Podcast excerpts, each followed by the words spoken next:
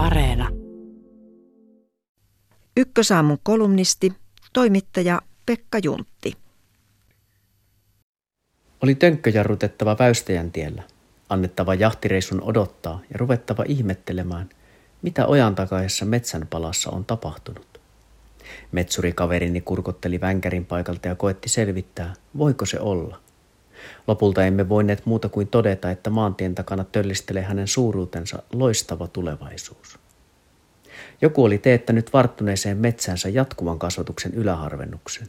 Joku oli ajatellut uudella tavalla täällä, kaikkein kolutuimmassa ja kynnetyimmässä pohjan perukassa. Jättänyt avohakkuun sijaan metsän nuorimmat kasvamaan ja kaatanut vanhimmat. Sillä hetkellä koin oudon tunteen, ja se oli toivo. Ja yhtäkkiä kestin paremmin viikkoja kestäneet sateet ja sen, että ruuat mätänevät eräkämpän terassille, vaikka almanakan mukaan niiden pitäisi olla umpijäässä. 7 vuotta sitten tuo hakkuu ei olisi ollut laillinen. Muutama vuosi sitten olisi tehnyt tiukkaan löytää metsäammattilainen suunnittelemaan sitä. Saati asiansa osaava motokuski sitä hakkaamaan. Nauraneet olisivat, sanoneet, että höpöjä, eihän sitä tuolla tavalla. Mutta nyt, tänä muuten niin onnettomana vuonna 2020, tyhjentyneen Syrjäkylän reunamilla ihan tavallinen suomalainen pienmetsänomistaja tekee pienen, mutta mullistavan metsänhoidollisen teon. Sillä tavalla maailma muuttuu. Hehtaarin pala kerrallaan. Olen muutaman viime vuoden aikana nähnyt, kuinka metsäpuhe muuttuu. Puhe on tietenkin vasta äänihuulien värinää, mutta puheesta teot aina alkavat. Sillä tekipä ihminen lasta tai jauhosta ulostetta, ensin kuuluu ihmislajille tyypillistä ääntelyä. Viime vuosina puhe on myös kiihtynyt. Yhtäkkiä metsä kiinnostaa yhä useampia. Taustalla ovat ihmiskunnan isoimmat asiat, 6. sukupuutto ja ilmastonmuutos. Metsäisessä Suomessa katse kääntyy näissä kysymyksissä metsiin. Yhtäkkiä metsä on niin tärkeä aihe, että maamme eturivin artisteihin kuuluvat maustetytöt kirjoittavat niiden kohtalosta kantaa ottavan kappaleen. 1800-luvun lopulla metsiä puolustivat taiteilijat Pekka Halonen, Akseli Kalleen-Kallela ja Elias Lönnrot.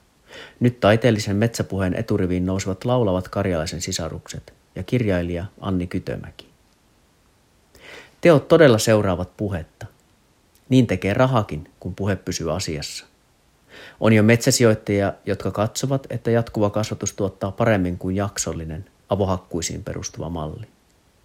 Ei ole aivan vähäistä, että suomalainen metsäjätti Metsä Group ilmoittaa, ettei enää suosittele avohakkuita turvemaille, vaan siirtyy ilmasto- ja vesistösyistä jatkuvaan kasvatukseen.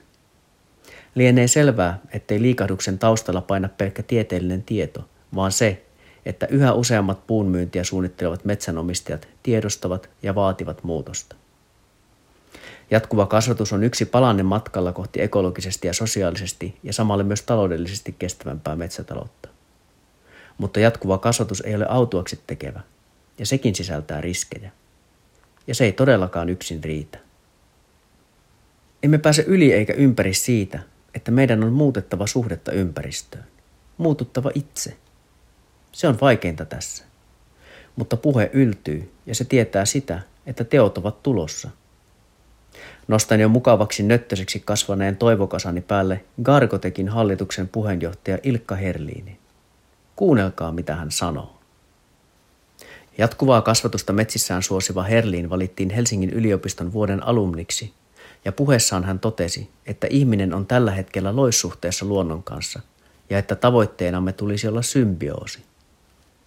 Johtaja kovasta bisnesmaailmasta puhuu ihmisen ja luonnon välisestä harmoniasta. Jos se ei herätä toivoa, niin elämä on saapunut pimeään iltaansa. Tulemme tuhoamaan vielä paljon viimeisistä luonnonmetsistämme, hukkaamaan lajeja iäksi, mutta toivosta en suostu luopumaan. Takerun hyviin juttuihin, väystäjäläiseen hehtaarin metsäkuvioon, ja jos oikein ahdistaa, matkustan katsomaan sitä. Marssin hakkuun keskellä metsää ja ajattelen, että kyllä tämä tästä.